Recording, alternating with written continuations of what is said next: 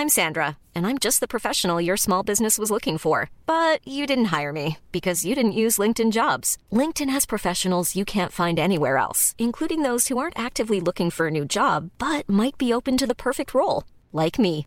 In a given month, over 70% of LinkedIn users don't visit other leading job sites. So if you're not looking on LinkedIn, you'll miss out on great candidates like Sandra. Start hiring professionals like a professional. Post your free job on linkedin.com/people today.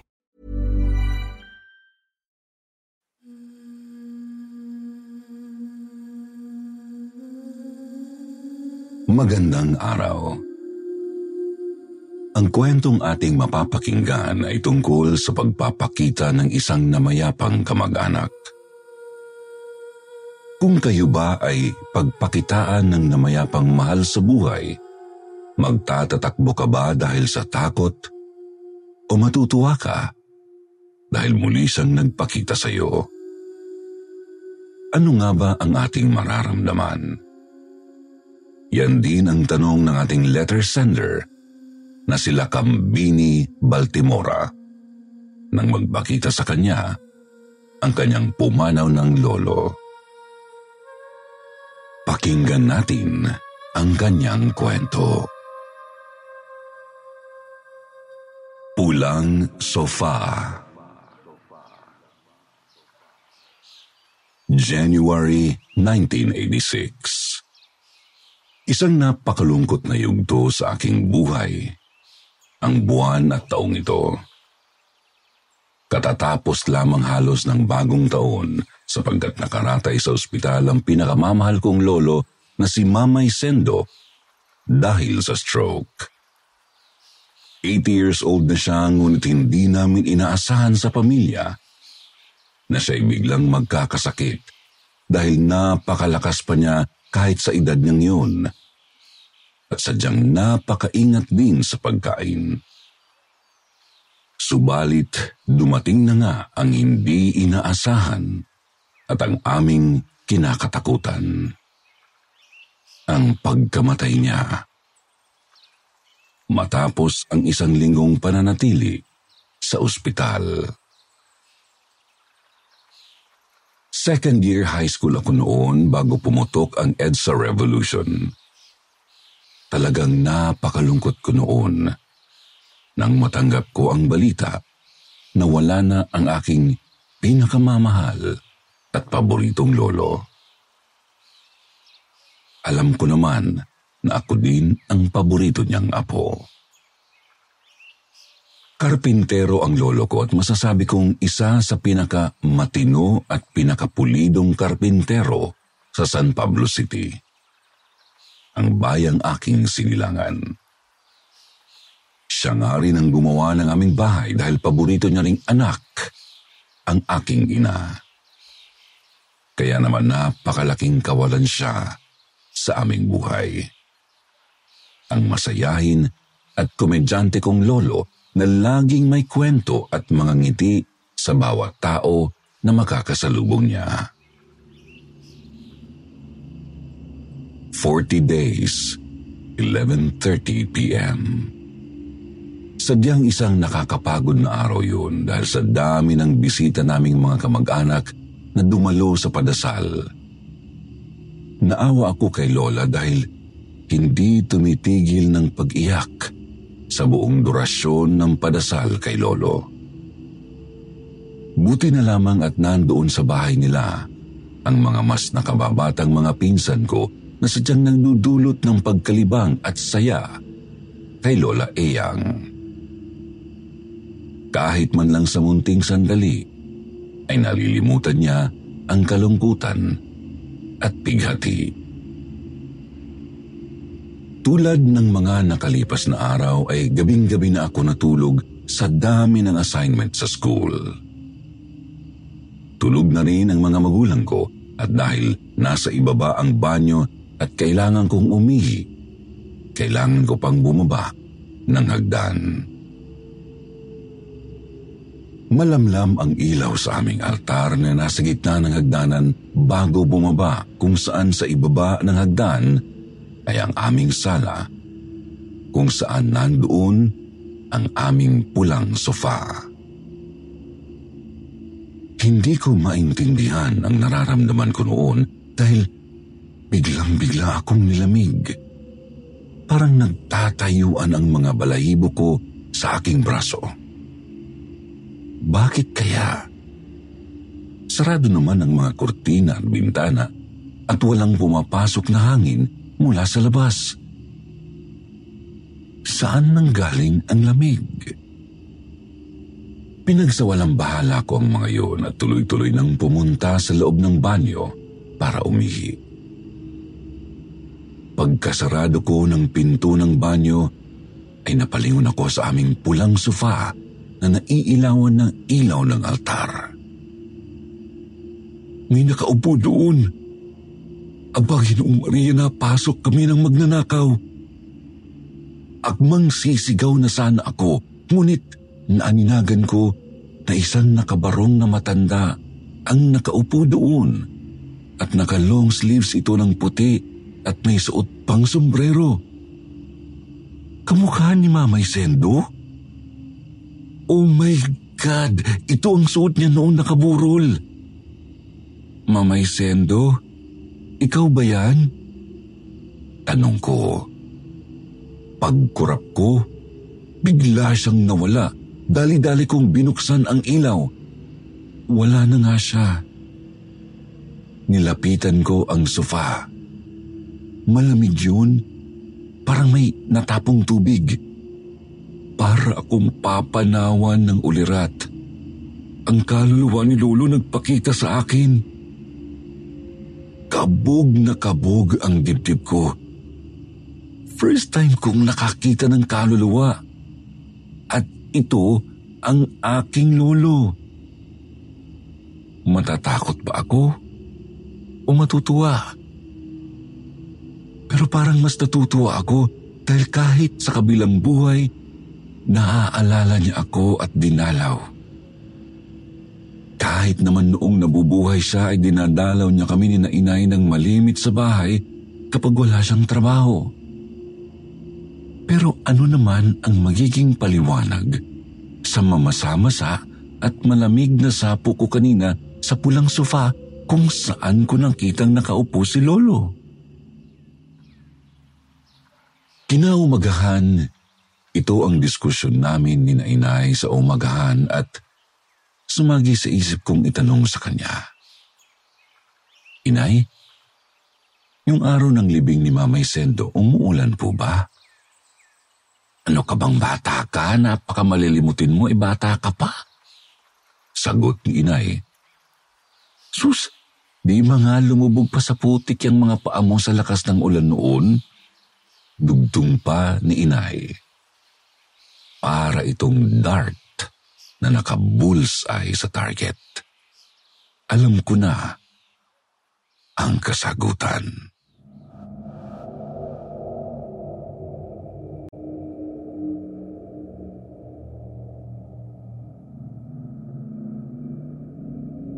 Ang susunod nating kwento ay tungkol sa paglalahad ng ating letter sender ng kanyang naramdaman ng pagpakitaan ng paanang multo sa banyo ng National Historical Commission of the Philippines o NHCP.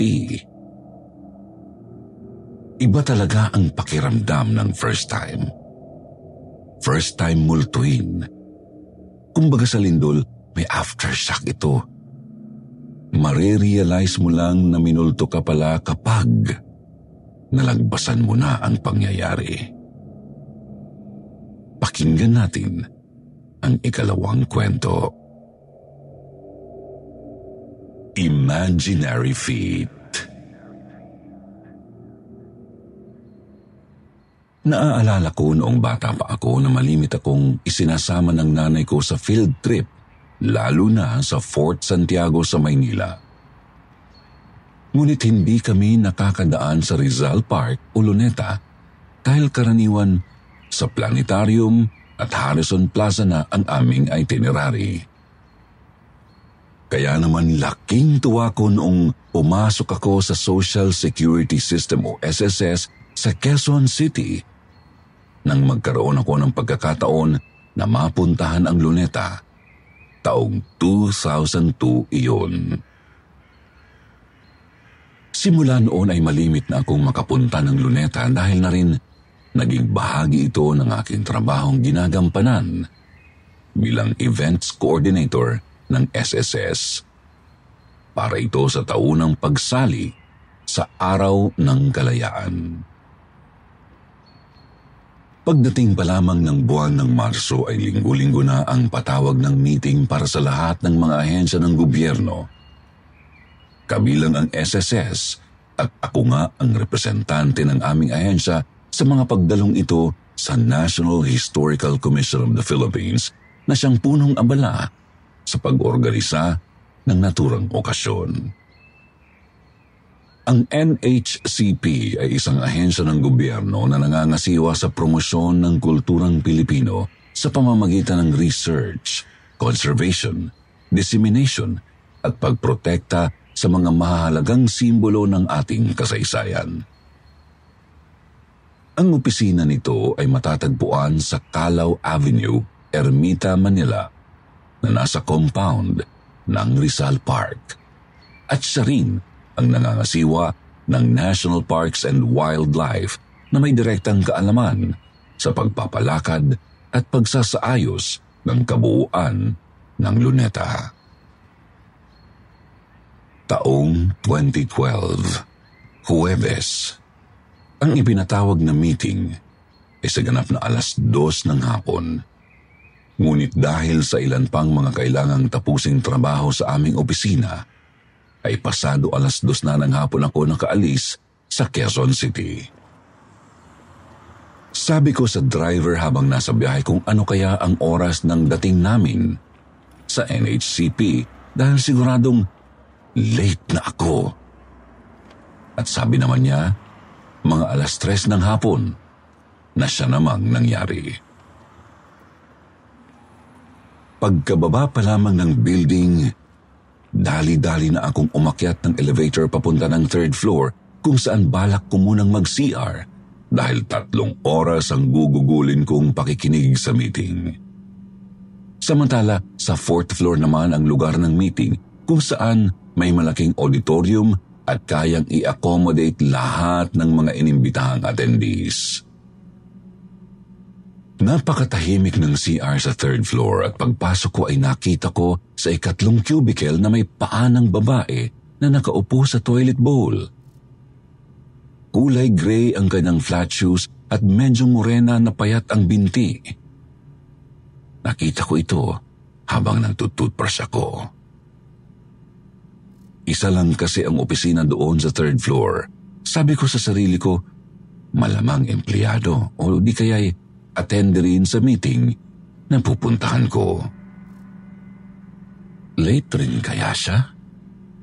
Tanong ko sa sarili. Kita ko kasi yung mga paa niya sa salamin habang nagtutoothbrush ako at nag-aayos ng aking sarili sa harap ng salamin dahil ang pinto ng CR ay may puwang sa bandang paanan kaya sino man ang nasa loob ng CR ay makikita ito. Samantala, pagmumog ko at paglingon kong muli, wala na ang mga paang nakita ko. Ngunit tuloy-tuloy ang pagfa-flash sa cubicle na yun. Doon ako nagsalita at sinabing, Ma'am, Andiyan ka pa ba sa loob? Attende ka rin ba sa meeting?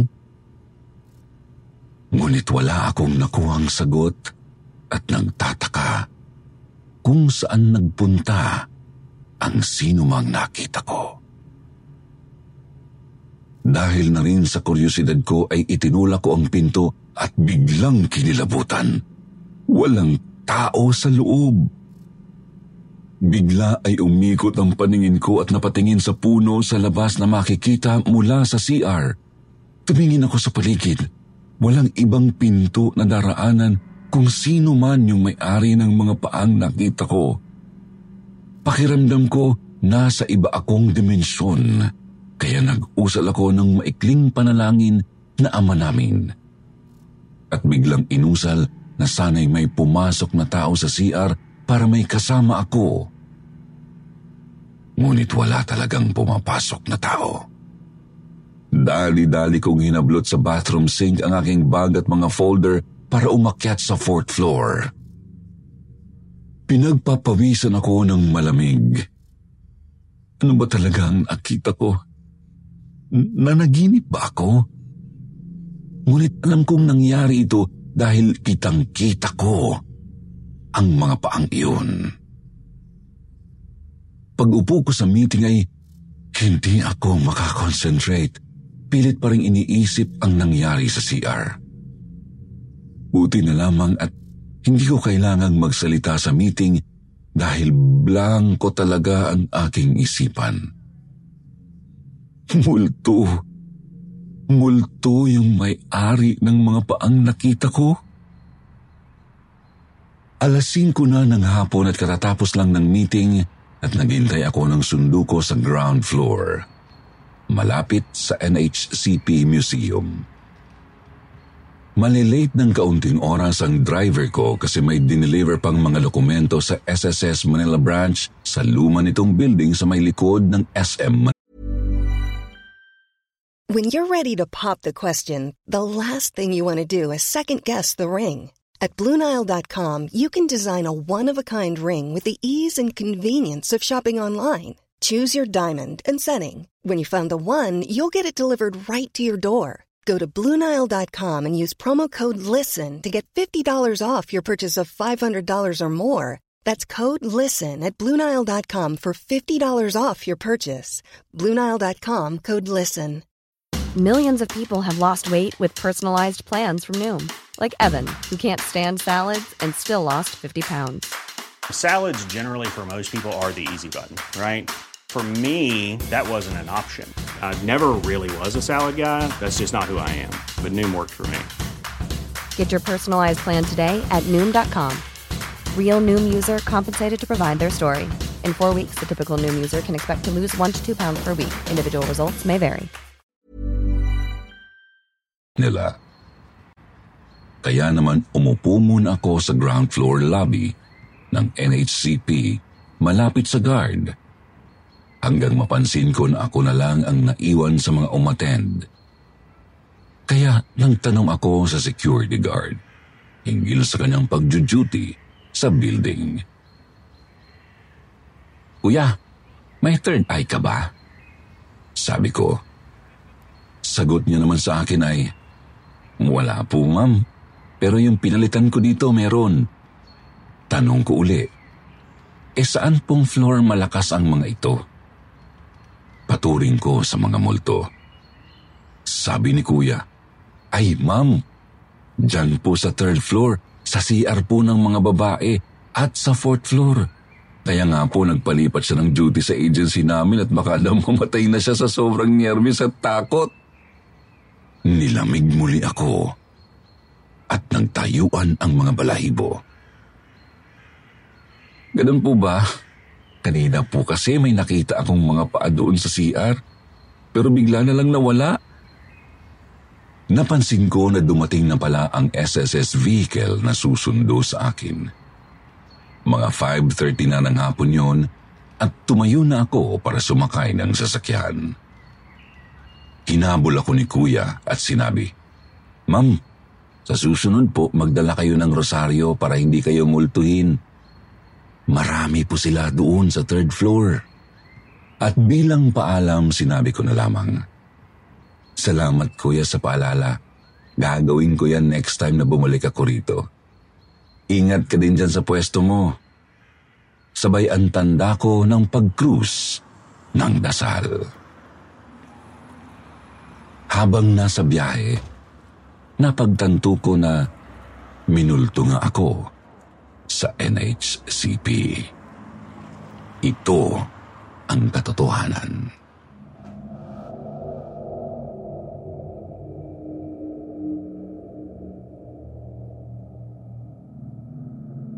Ang huling kwento na ating mapakikinggan ay tungkol sa isang kasambahay na nakakita ng hindi pangkaraniwang estudyante sa Universidad ng Santo Tomas. Dahil pinapansin siya nito ay naging curious siya sa taong ito hanggang sa matuklasan niyang hindi pala tao ang kanyang nakikita. Isa pala itong kaluluwang pagala-gala.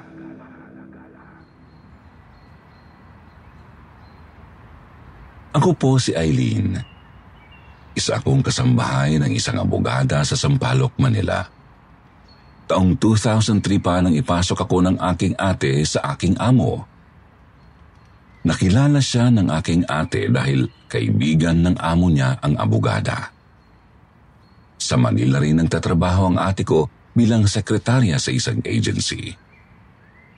Ito yung ahensya kung saan nagpapasok ng mga katulong, yaya, labandera at driver sa mga mayayamang pamilya. Kadalasan ng kanilang kliyente ay mga negosyanteng inchik o may lahing Chinese. Isang araw ay inutusan ako ng aking amo na pumunta sa Universidad ng Santo Tomas para maghulog ng kanyang sulat sa post office doon. Bilang hindi ako nakapagtapos ng pag-aaral, nang makita ko ang eskwelahang iyon, bigla akong nangarap. Gusto kong magkuleyo sa Universidad ng Santo Tomas. Namangha kasi ako sa paaralang iyon, talagang malawak ang sakop nitong lugar at malalaki ang mga gusali. Noon lang ako nakapasok sa ganoong klase ng eskwelahan. Ako'y tuwang-tuwa nang makita kong pwede palang pumasok ang mga sasakyan sa loob ng eskwelahan. Tunay ngang mayayaman ang nagsisipag-aral doon. Bago ako maghulog ng sulat ay pinagmasdan ko pa ang mga estudyanteng nagsisilakad ng paruot parito. Nakakatuwa sila. Nag-igting ang kasabikan kong makapag-aral sana, kaya lang mahirap lang ako. Hindi ko naman kayang pag-aralin ang sarili ko. Ang kalahati ng aking sahod ay pinadadala ko sa aking pamilya sa Bulacan dahil may mga kapatid pa akong nag-aaral. Habang nagmamasid ako sa paligid ng universidad, may isang lalaki akong napagtuunan ng pansin. Nakatayo lang siya sa may puno at nakatingin sa akin. Titig na titig siya at labis ko itong ipinagtaka. Ako ay lumingon pa sa likuran ko para tingnan kung may iba pa itong tinitingnan dahil baka hindi naman ako. Ngunit ng oras na yun ay ako lang ang nakatambay sa lugar dahil ang iba ay abalang nagsisipaglakad. Kaya nang tingnan kong muli ang lalaki, ngumiti pa ito sa akin nakaramdam ako ng kaba dahil sa kanyang ginawa. Hindi ko naman siya kilala, ngunit sa tingin ko isa rin siyang estudyante sa universidad dahil sa suot niyang uniforme ng eskwelahan. Upang ako ay makaiwas sa kanya, tinungo ko na lang ang post office upang maghulog ng sulat. Hindi na ako tumambay dahil naghihintay sa akin ang aking amo. Umuwi rin ako kaagad ng bahay. Subalit kahit nakauwi na, nasa isipan ko pa rin ang lalaking estudyante. Tila nakarehistro na ang kanyang hitsura sa aking isipan. Ibang-iba siya sa mga estudyanteng naroon ng sandaling iyon.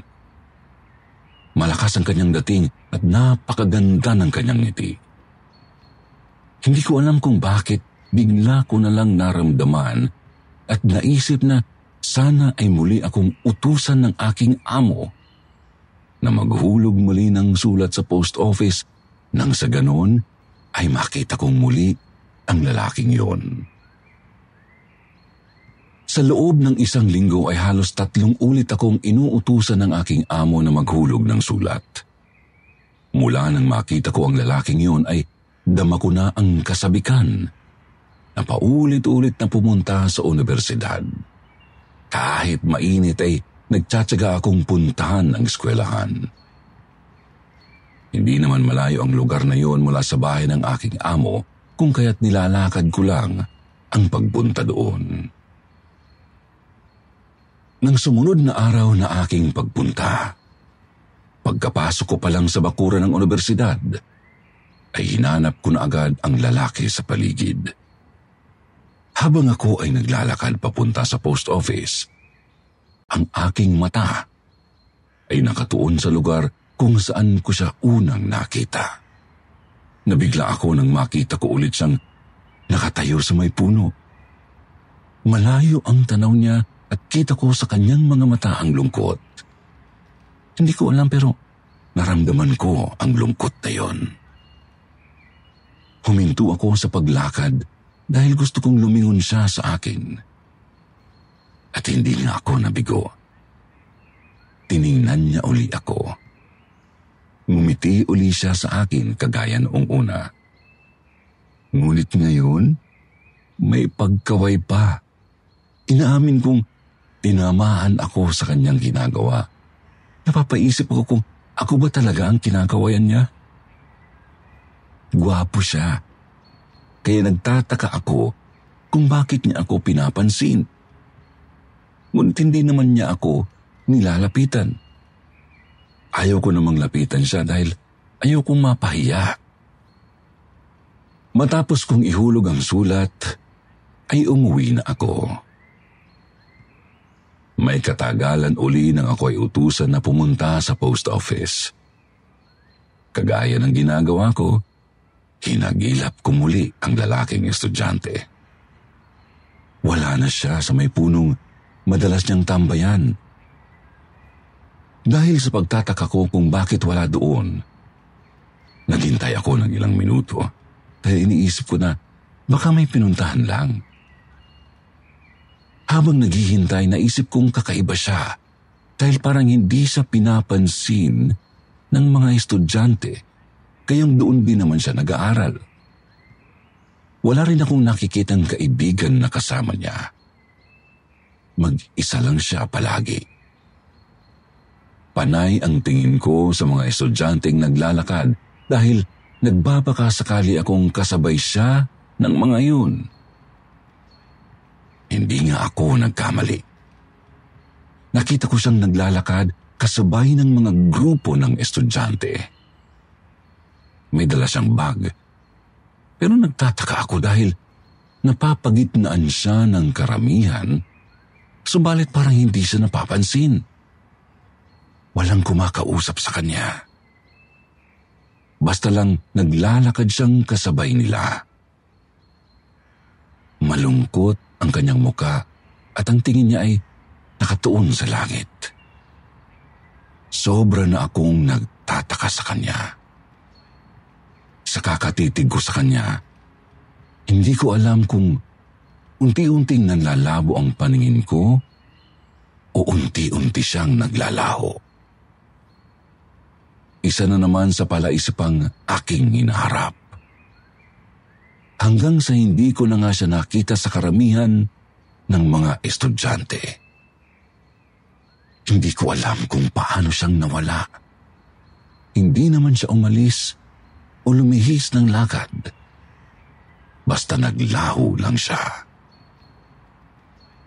Lumagpas pa sa akin ang mga estudyanteng kasabay niya pero hindi ko na siya nakita. Nang hagilapin ko siya sa paligid, lapis akong nagtataka. Kinilabutan na ako dahil nakita ko siyang nakatayo na naman doon sa may puno. May kalayuan ito mula sa aking pwesto. Hindi ko alam kung paanong napunta siya agad doon nang hindi ko nakikitang naglakad siya paroon. Dahil kung pupunta siya sa may puno, na madalas niyang tambayan, tiyak na makikita ko siyang naglakad papunta roon. Hindi na rin naman ganoon kadami ang mga estudyante na dumadaan kung kaya't makikita ko siyang tiyak. Pero hindi. Basta nandoon na lang siyang bigla. Nakatanaw siya sa langit at malungkot ang kanyang mukha. Dahil sa takot ko nagmadali akong puntahan ang aking sadya. At pagkatapos ay umuwi rin agad. Magmula noon, hindi na ako nagpupunta sa universidad ng ganoong oras dahil ayaw ko na siyang makita. Pakiramdam ko, hindi siya tao. Naisip ko kasing baka multo siya dahil bakit lagi siyang nandoon?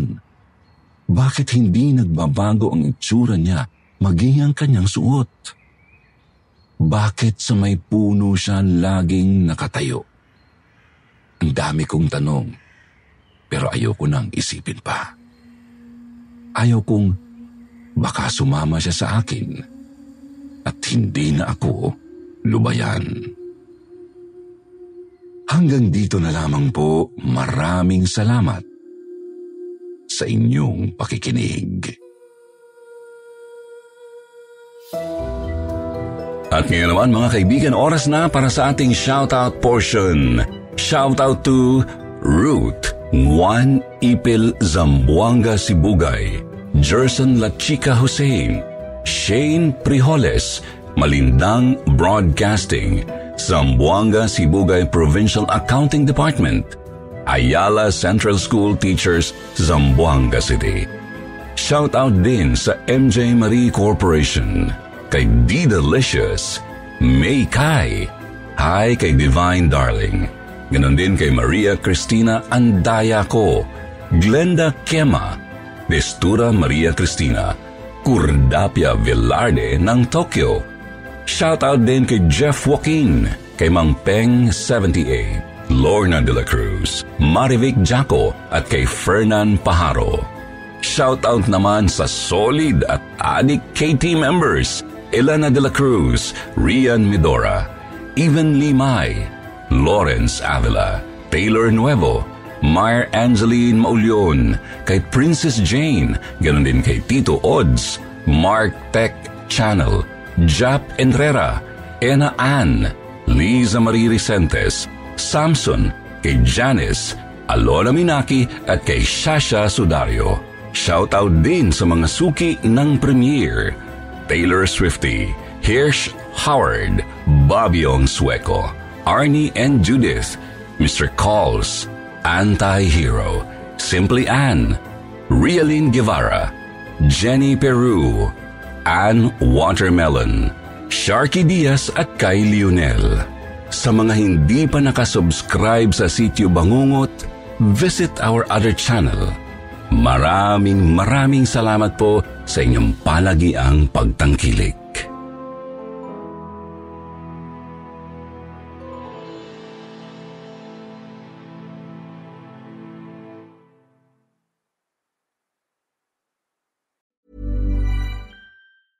Planning for your next trip?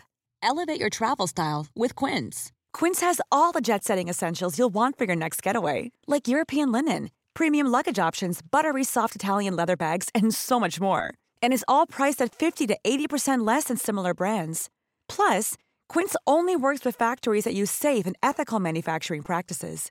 Pack your bags with high-quality essentials you'll be wearing for vacations to come with Quince. Go to quince.com slash pack for free shipping and 365-day returns.